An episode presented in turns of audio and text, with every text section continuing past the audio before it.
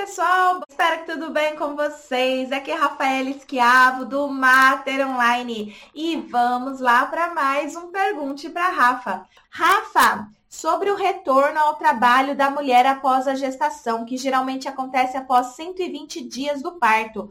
Como podemos trabalhar esse retorno? Ótima pergunta, Regiane. Show, que bom. A Regiane está aqui participando aluna nossa, né, do, do curso de pós-graduação em psicologia perinatal e da parentalidade. Uma pergunta muito pertinente, né? E é importante a gente falar aqui sobre essas emoções que as mulheres uh, sentem nessa volta ao trabalho, tá? E isso pode influenciar, sim, no exercício, né, da função dessa colaboradora. Por isso, é extremamente importante que a empresa, né, que é mais humanizada, ela tenha esse olhar para essa colaboradora que vai retornar após 120 dias, né? Assim, a gente ainda está aquém do período de licença maternidade que a gente precisava, né? Uma licença maternidade adequada seria de um a dois anos. Tem, acho que é um país aí que é três anos, se eu não me engano, posso estar enganada. Mas eu sei que tem países que sim, é mais de um ano, porque a gente sabe da importância da relação mãe, pai, bebê para esses anos iniciais da criança, para o desenvolvimento da criança, né? Isso faz toda a diferença. Então, a, esse período de 120 dias, né, seis meses, ele parece ser bastante e ele é um período maior mesmo que alguns países, né, que nós temos, aí até muito menos do que isso. E então a gente tem ainda essa possibilidade dos 120 dias, mas não é para todas as empresas também, né? São só para algumas, algumas que têm é, que são é, empresas públicas ou empresa privada que tem aí uma, uma relação com, com é, essa possibilidade, né, que é conversado aí com seus colaboradores também, tá? Mas enfim, a gente com certeza deve exigir muito mais tempo. Mas vamos falar sobre isso. Ah, uma mulher que está na licença maternidade, ela ah, tá com seu bebê, tá vinculada ao seu bebê, e de repente, do dia para noite, ela precisa voltar a trabalhar, né? Então ela teve ali uma licença maternidade de 120 dias, amamentando, cuidando, curtindo seu bebê, ou passando por todas as peripécias que uma mulher no puerpério passa, né? E de repente ela se vê na situação de ter que voltar ao trabalho. Não é nada fácil, nem para essa mulher, nem para esse bebê tá? Ter que fazer isso. E imaginem lá, né? A mulher tá, é domingo, né? Na segunda-feira ela vai ter que voltar a trabalhar. Isso é muito ruim, é uma, é uma separação muito brusca, né? Mãe-bebê, da interação mãe-bebê. E isso faz com que algumas colaboradoras, muitas vezes, quando elas podem, elas, elas vão pegando outras coisas, como ela vai aproveitar para pegar férias, ela vai poder pra, aproveitar para pegar licenças que ela tem acumulada, né? É, é, tudo que ela pode, ela vai fazer para estender um pouco mais esse período, tá? Então a gente tem que pensar nisso, porque essa mulher que ela está indo trabalhar chorando, triste, pensando no bebê que ela deixou em casa, ela provavelmente não vai estar focada na sua produtividade. E uma empresa, tudo que uma empresa quer é lucro, é produtividade, são funcionários, colaboradores ali, né, é, querendo fazer a sua atividade para que a empresa possa crescer. Se essa empresa, então, ela tem uma psicóloga organizacional, por exemplo, que se preocupa, né, com essa volta à licença maternidade, né? Então vai existir um, um rearranjo, uma forma diferente aí é, que a empresa vai poder trabalhar. Então, é, esse profissional, essa psicóloga, por exemplo, ou psicólogo, pode pensar em algumas estratégias, né? Como, por exemplo, cada que cada caso é um caso, cada empresa é uma empresa, são só ideias. Eu não sou psicóloga organizacional, diga-se de passagem, tá? Então, é, naturalmente, um psicólogo organizacional que já conhece aquela organização, ele vai conseguir pensar, né, de formas muito mais estratégicas é, é, do que vai ser bom para aquele colaborador, para aquela, aquela organização, tá? mas aqui vão algumas ideias. Primeira ideia, né? É poder fazer durante a licença maternidade ainda grupos com as colaboradoras que estão de licença maternidade, né? E, e assim, ela pode ir para a empresa para participar desse grupo, né? Tô pensando numa empresa grande, claro, né? Então, assim, participa desse grupo, começa a entender as necessidades dessas colaboradoras, né? Ah, quais são as questões que mais estão deixando elas ah, inseguras com essa volta ao trabalho e poder, então, fazer uma negociação, negociação, inclusive, né, com os gestores dessa organização, para que possa atender alguns pontos, né? Como, por exemplo, essa volta ela pode ser gradual. E se for possível, seria perfeito, né? E não brusca, no sentido de, olha, dia tal eu volto a trabalhar, no dia seguinte, então tô lá, afastada desse bebê. Se existir uma, uma preparação, né, no sentido de, olha, vai ser gradual. A parte da manhã eu trabalho, a parte da tarde não trabalho. No dia seguinte eu trabalho na parte da tarde, não trabalho na parte da manhã. Coisas assim, sabe? Podem facilitar esse processo né? Ah, os grupos, né, como eu já falei, eles podem facilitar esse processo. Ter uma creche muito próxima, né? A, ao, ao espaço de trabalho também colabora bastante, porque permitir que essa mulher possa sair em vários horários e nessa creche que, que, de preferência dentro da própria organização, né, uma organização, digamos assim, né, razoavelmente grande, ela pode ter essa condição de ter a creche ali dentro, né? E isso facilita para essa colaboradora também, tá?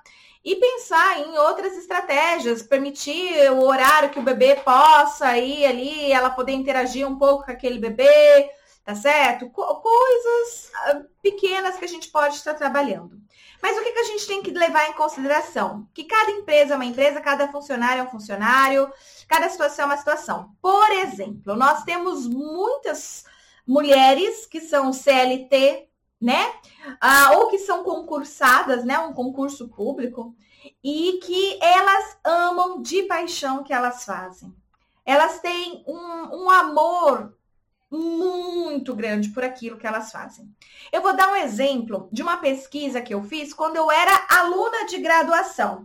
Não sei se alguns de vocês já ouviram a história, mas eu aproveitava toda e qualquer possibilidade que eu tinha durante a minha graduação, que o professor liberava e falava assim: tema livre dentro aqui da, da disciplina. Eu agarrava, ele falava tema livre, eu tentava sempre pegar alguma coisa da perinatalidade e encaixar naquele trabalho. E tive um de organizacional para fazer. O professor de organizacional, ele deixou trabalho livre.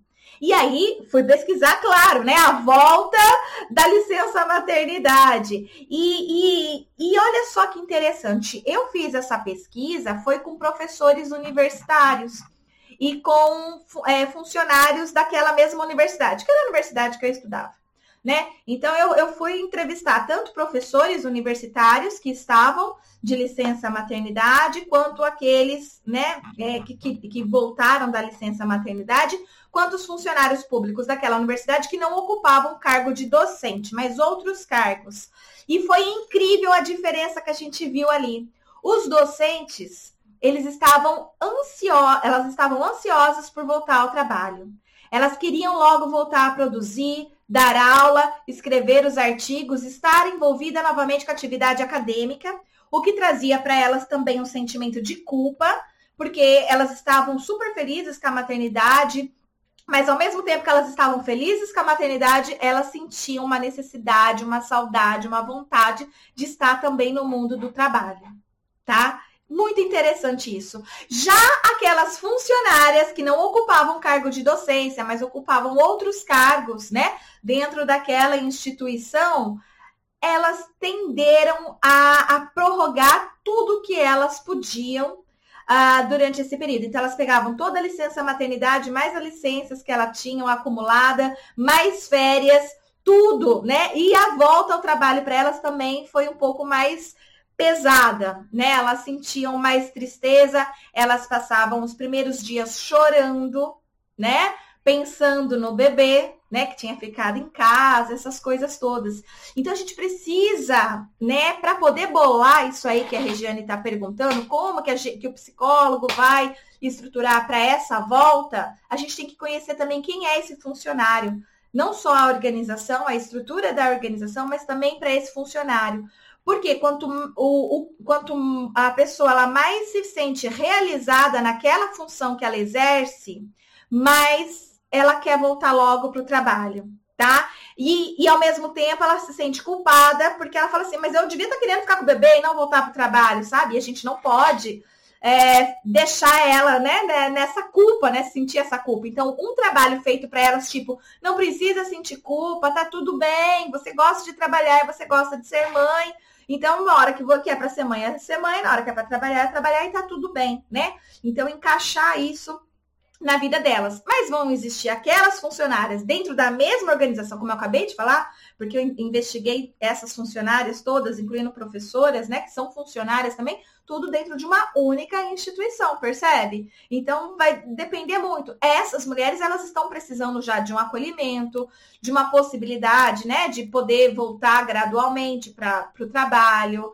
É, é, e tem creche também ali nesse, nesse local também. Então, é ela poder sair, poder ir lá na creche, poder confiar na, nas professoras da creche, sabe? Então, ir lá conversar com aquelas professoras da creche também. É, fa poderia fazer parte dessa dinâmica aí para essa volta ao trabalho mais tranquila, tá bom? Então, não existe uma resposta única pronta, são apenas algumas ideias. Eu estou falando aqui sobre vários aspectos né, a respeito disso, para que quem é um psicólogo organizacional que possa estar aí nos assistindo, pensar dentro da realidade da sua organização, se ela é pequena, média, grande empresa, né? Se é uma, uma empresa privada, se é uma empresa pública, é, qual é o tipo de negócio, né? Então, tudo isso vai depender.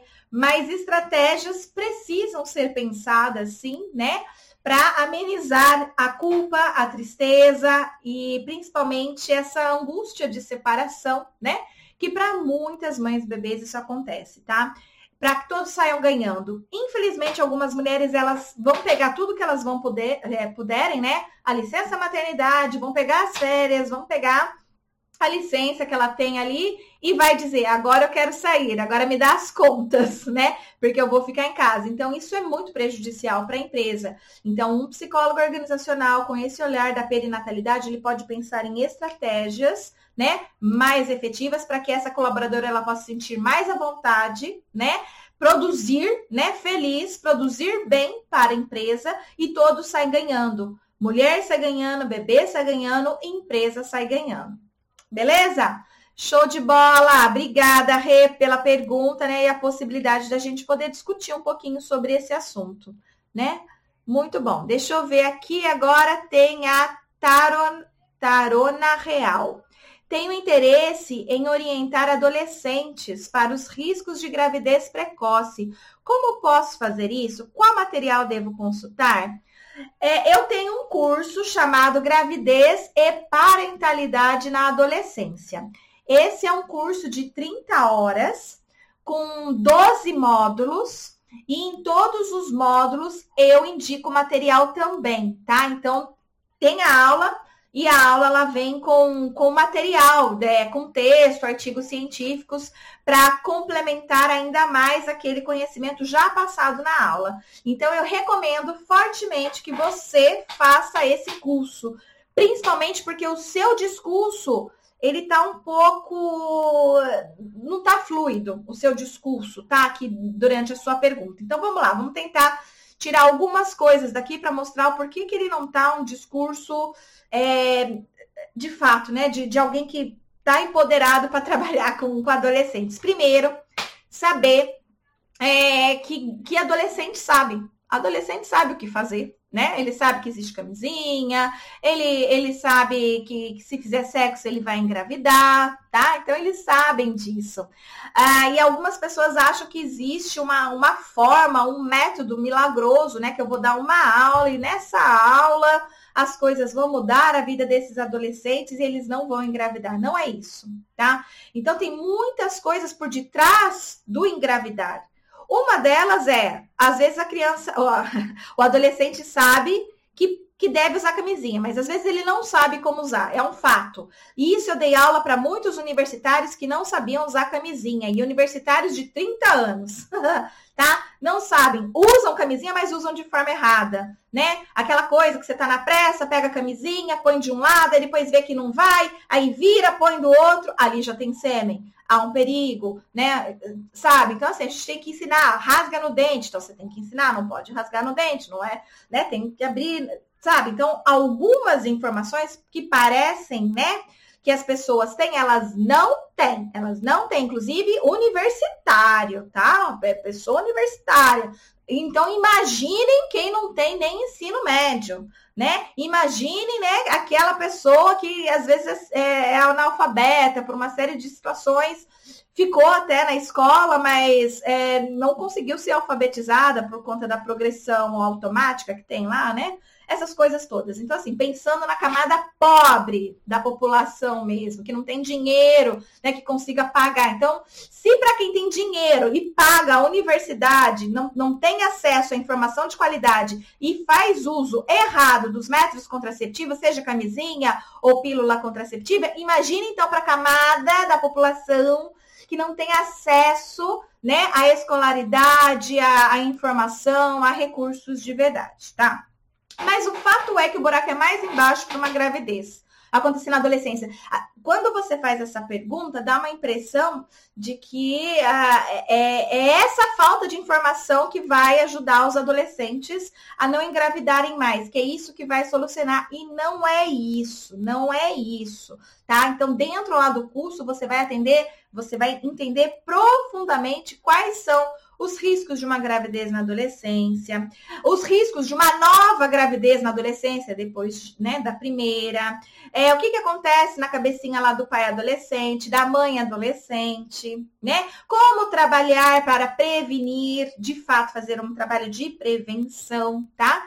que nesse Pergunte para a Rafa eu não consigo passar os, as 30 horas do curso para você, tá? Então, aqui eu só consigo trazer para você algumas reflexões. Tem muitos adolescentes que planejam a gestação. Tem muitos adolescentes que vão engravidar para poder sair de casa de um contexto de violência, tá? Ah, tem muitos adolescentes que eh, vão engravidar é, por, por, uma fantasia de que ah, eu, ah, é a primeira vez, isso não vai acontecer comigo, né? Um pensamento mágico. Então, são muitos os motivos, né? Que levam o adolescente, a adolescente a engravidar, tá? É, e, e, assim, ó, qual é o risco de se engravidar na, na, na, na, gravidez? Qual é o risco? Existe toda uma fantasia na cabeça de um monte de gente que os riscos são biológicos, né? Ah, isso vai trazer prejuízo para o útero da menina, e é tudo balela, tá? Os riscos são riscos sociais. A humanidade, durante milênios, né? É, é, engravidou na adolescência, porque não existia adolescência, tá? Então, isso é trabalhado no curso também. Eu explico que não existia adolescência, é que o adolescente é uma criação do século XX, eu explico por quê, como, né? Dou toda uma aula sobre isso. É, essa história de achar que tem riscos biológicos não existe, porque a, a, as minhas duas avós né? Elas tiveram muito mais do que 10 filhos e elas não começaram a procriar após os 30 anos, né?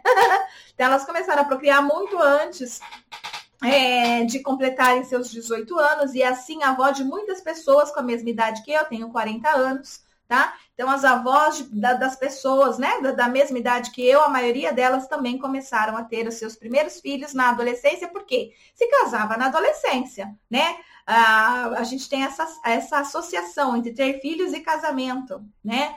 E hoje a gente sabe que as pessoas não estão mais casando é, com 18 anos, estão esperando ter 30 anos, às vezes até mais, dependendo da classe social, 22, 25 anos, tá certo? Idade quando as pessoas começam, então, a se casar e começam a procriar. O risco, o maior risco é social, porque a abandono da, da escola, é, a, a, dificuldade de contar para os pais, o medo de contar para os pais faz com que essas, essas meninas demorem mais a procurar o pré-natal, tá certo?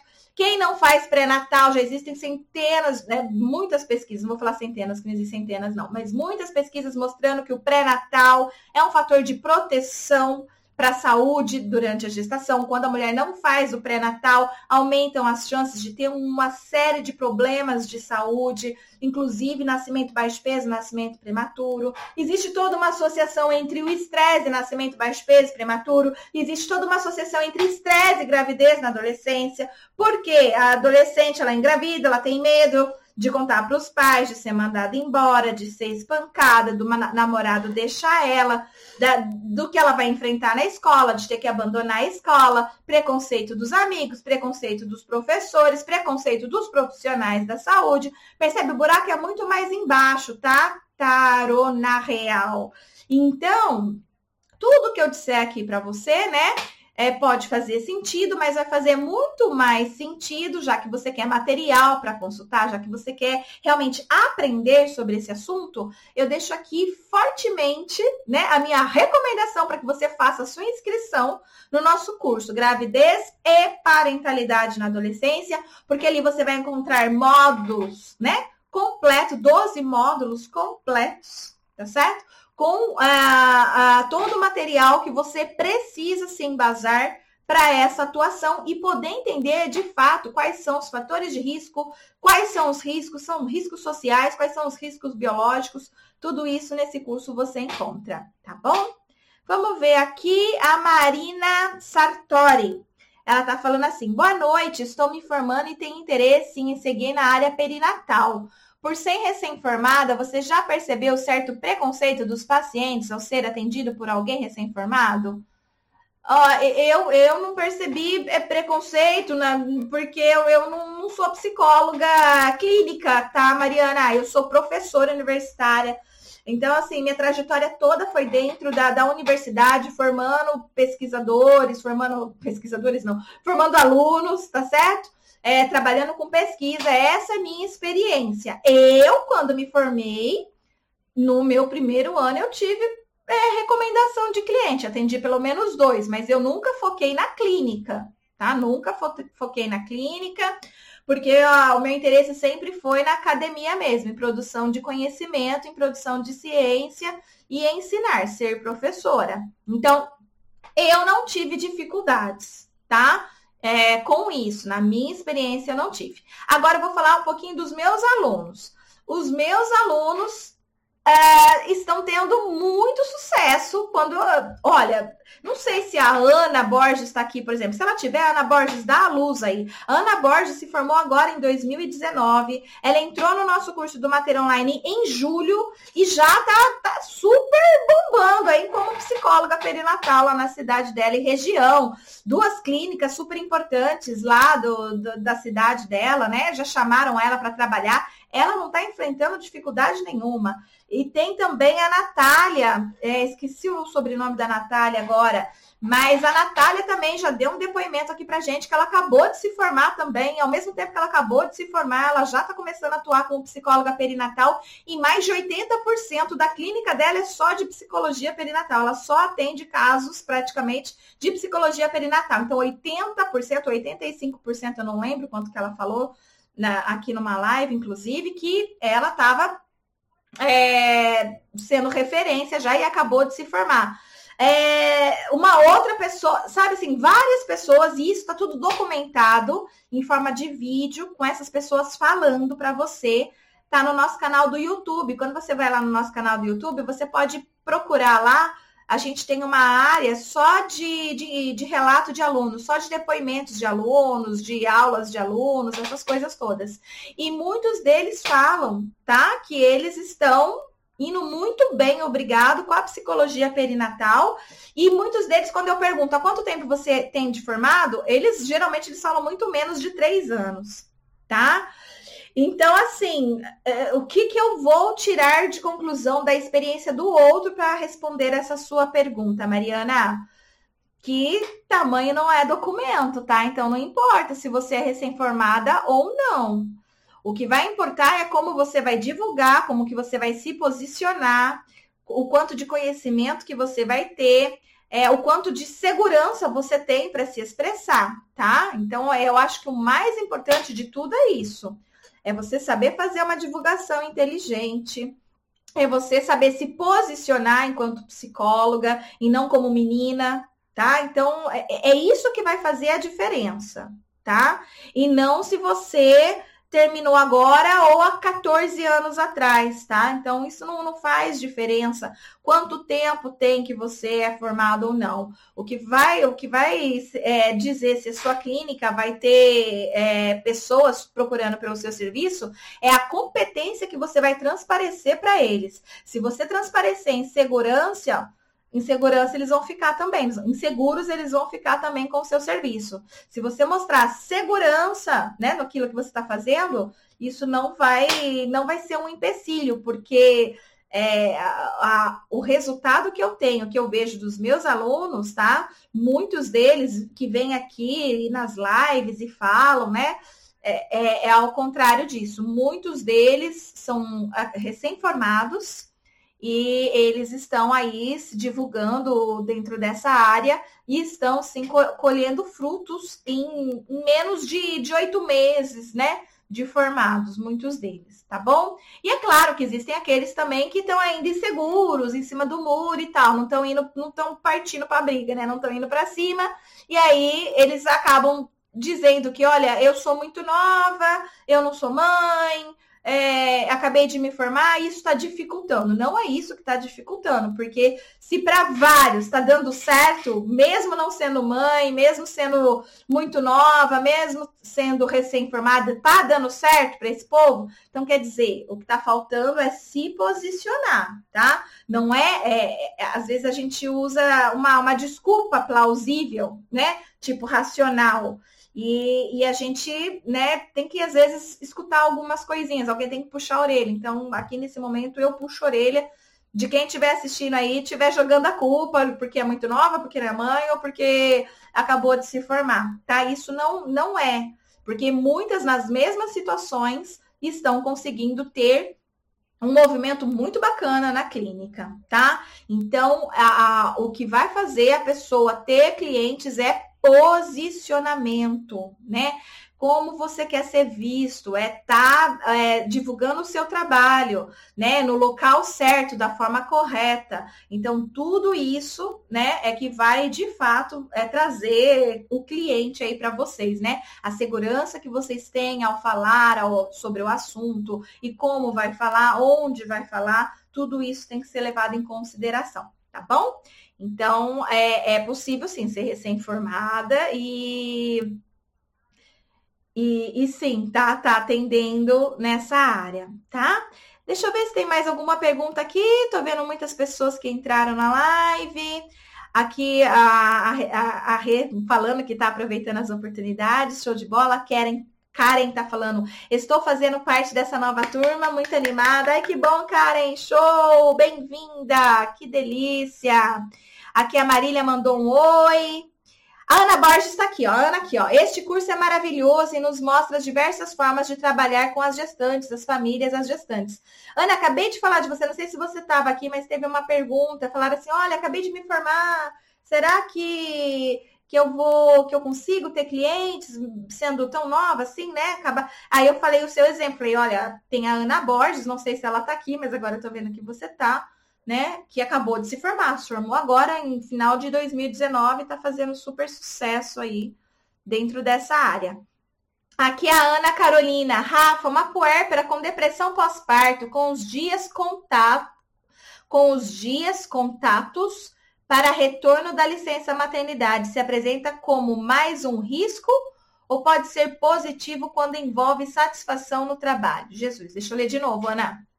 Uma puérpera com depressão pós-parto, com os dias contatos para retorno, deve ser já contados, né, para o retorno da licença maternidade. Se apresenta como mais um risco ou pode ser positivo quando envolve satisfação no trabalho? Ana, é tudo depende da pessoa, da história da pessoa, das características dela, tá? Não vai existir uma resposta única para isso não. Se ela tá com depressão pós-parto, E se ela está querendo voltar ao trabalho, isso soa como positivo. Isso pode ajudar ela a sair da depressão, porque se ela está querendo voltar ao trabalho, né, isso vai ser bom. Agora, se ela está com depressão e ela de repente não não queria voltar ao trabalho, isso pode ser algo a mais, né, um peso a mais. Outra outra possibilidade, não são só essas duas, são várias. Ela está com depressão pós-parto e ela voltar ao trabalho vai deixar ela menos em contato com o bebê, que vamos supor que é o bebê que está é, é, os cuidados que ela tem que exercer com o bebê, por exemplo, que está deixando ela né, mais ansiosa, mais estressada, aumentando os sintomas de depressão. E o contato do trabalho faz ela se esquecer um pouco, voltar a ser ela mesma, poder se pensar como mulher e não como mãe, e isso poder produzir alívio também. Então, assim, a resposta é depende, tá? Uh, o psicólogo que vai estar atendendo aquela pessoa que vai saber responder, desde que também ele tenha conhecimento sobre psicologia perinatal, né?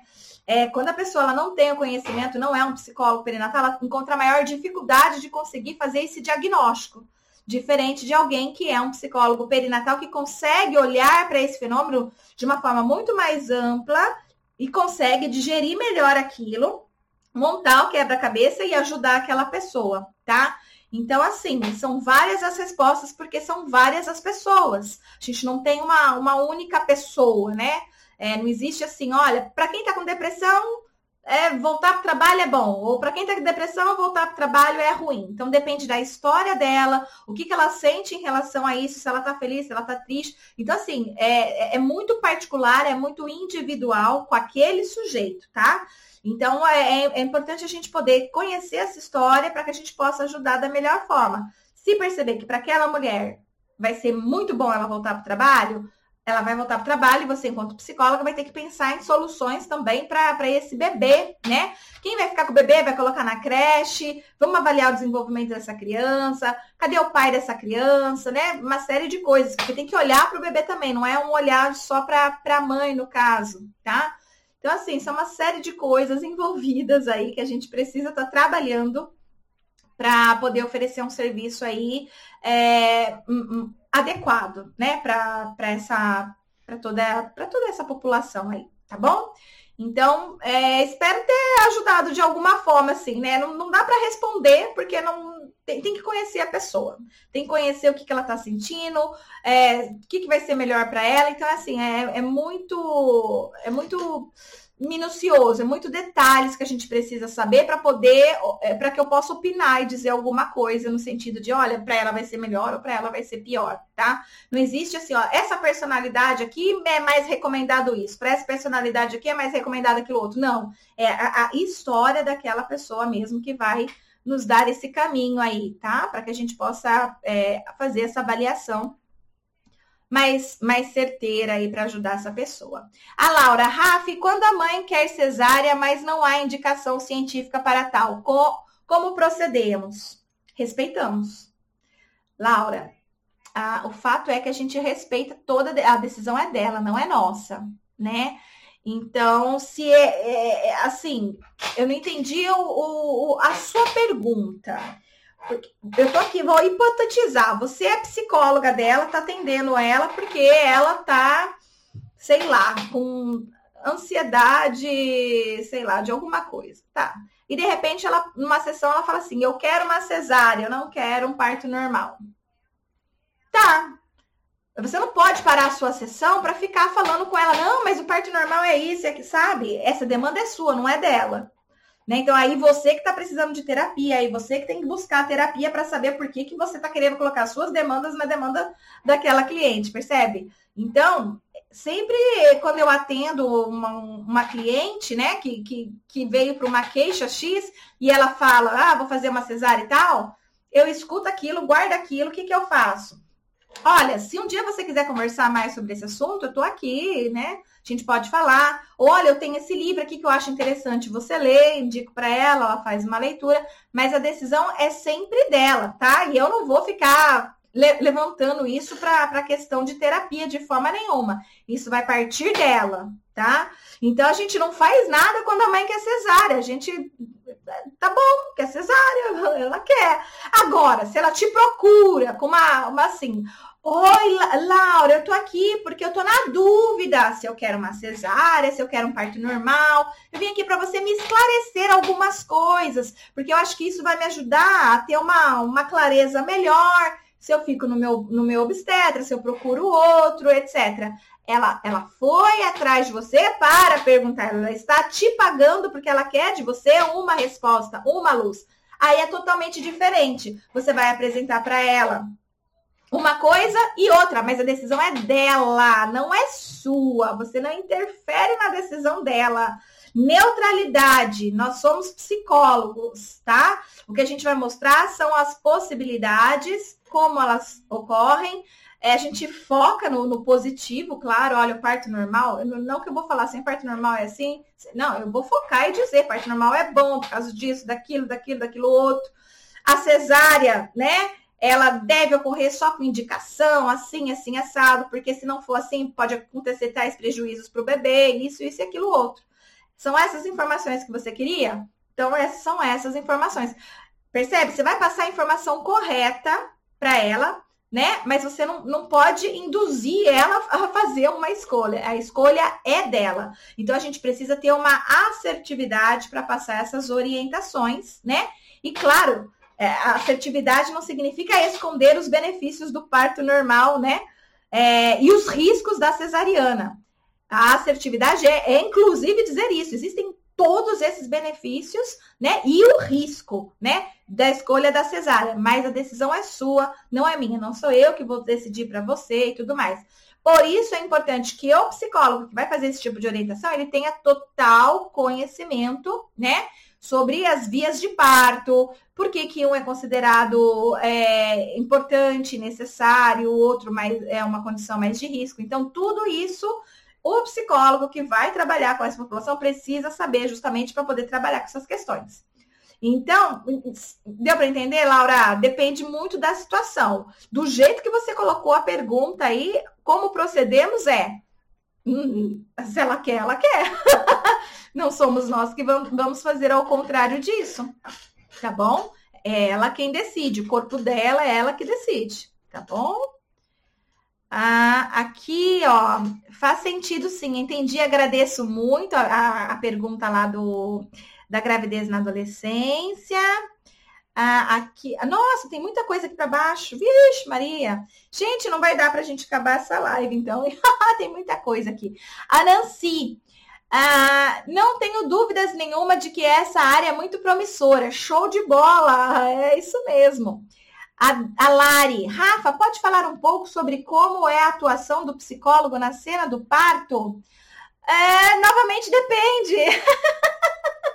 ah, assim, não, não existe uma, uma única forma, tá? Então, assim, é, nós podemos atuar na cena de parto quando é, existe uma necessidade da, da parturiente, da equipe médica, por exemplo, né? Então, é, você já é psicóloga daquela, daquela pessoa e ela fala assim: olha, eu preciso muito, quero muito você na, na minha cena do parto, porque isso vai me, me aliviar, tal e tal. Você pode aceitar simplesmente por isso. Ou não, você pode ter que se recomendar e dizer assim: não, eu preciso estar na cena de parto para essa, essa pessoa, porque pode vir à tona as memórias de tal coisa, né? Vamos supor que ela tenha vivido um, uma cena de estupro, por exemplo, ou ela tem uma tocofobia, por exemplo, né? Ou ela tem, sei lá, alguma outra coisa aí, alguma história que, que a sua presença ali vai fazer sentido. Então, você vai ali falar com a equipe médica, explicar, porque às vezes você já é uma psicóloga hospitalar e a própria equipe médica, ela faz, né? A sua a, é, chama você para participar porque eles entendem que vai ser importante. Como às vezes não, às vezes você atende lá na clínica e aí você vai ter que se apresentar para essa equipe de profissionais da saúde, né? Do, do oh meu Deus, para essa equipe, né, de assistência ao parto e aí sim você vai explicar para elas a necessidade e tal e verificar se eles vão aceitar sua presença ou não, essas coisas todas, tá? Então é, é, depende muito tá bom? De, de uma série de circunstâncias, de situações.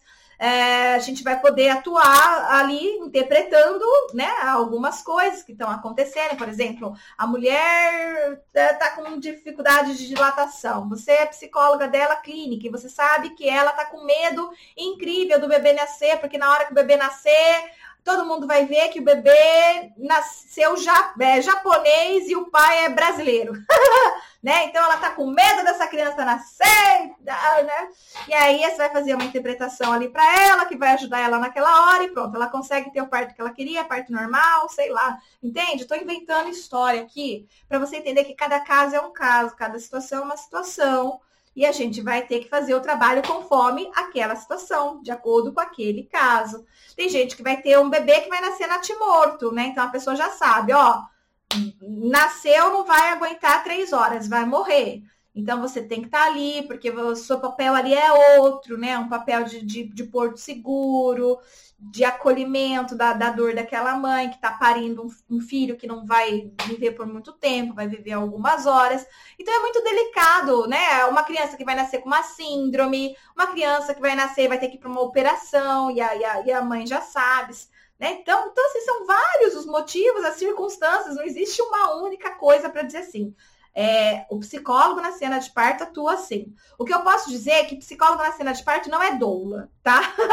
A doula é doula, psicólogo é psicólogo, psicólogo. Então, o nosso papel ali é de psicólogo, tá bom? Dentro daquela cena, que pode ser um centro cirúrgico, pode ser uma cena de parto normal, pode ser uma cena de parto humanizado, uma série de coisas. Então, tudo vai depender de muitos fatores, de muitas coisas. Por isso, quem vai atuar na cena de parto tem que ser psicólogo perinatal, tem que fazer ah, o nosso curso do Mater Online, passar por todo o módulo lá da atuação do psicólogo na cena do parto, para que possa entender né, e fazer sentido é, o, o que, que você vai fazer ali, né? Para você se posicionar ali.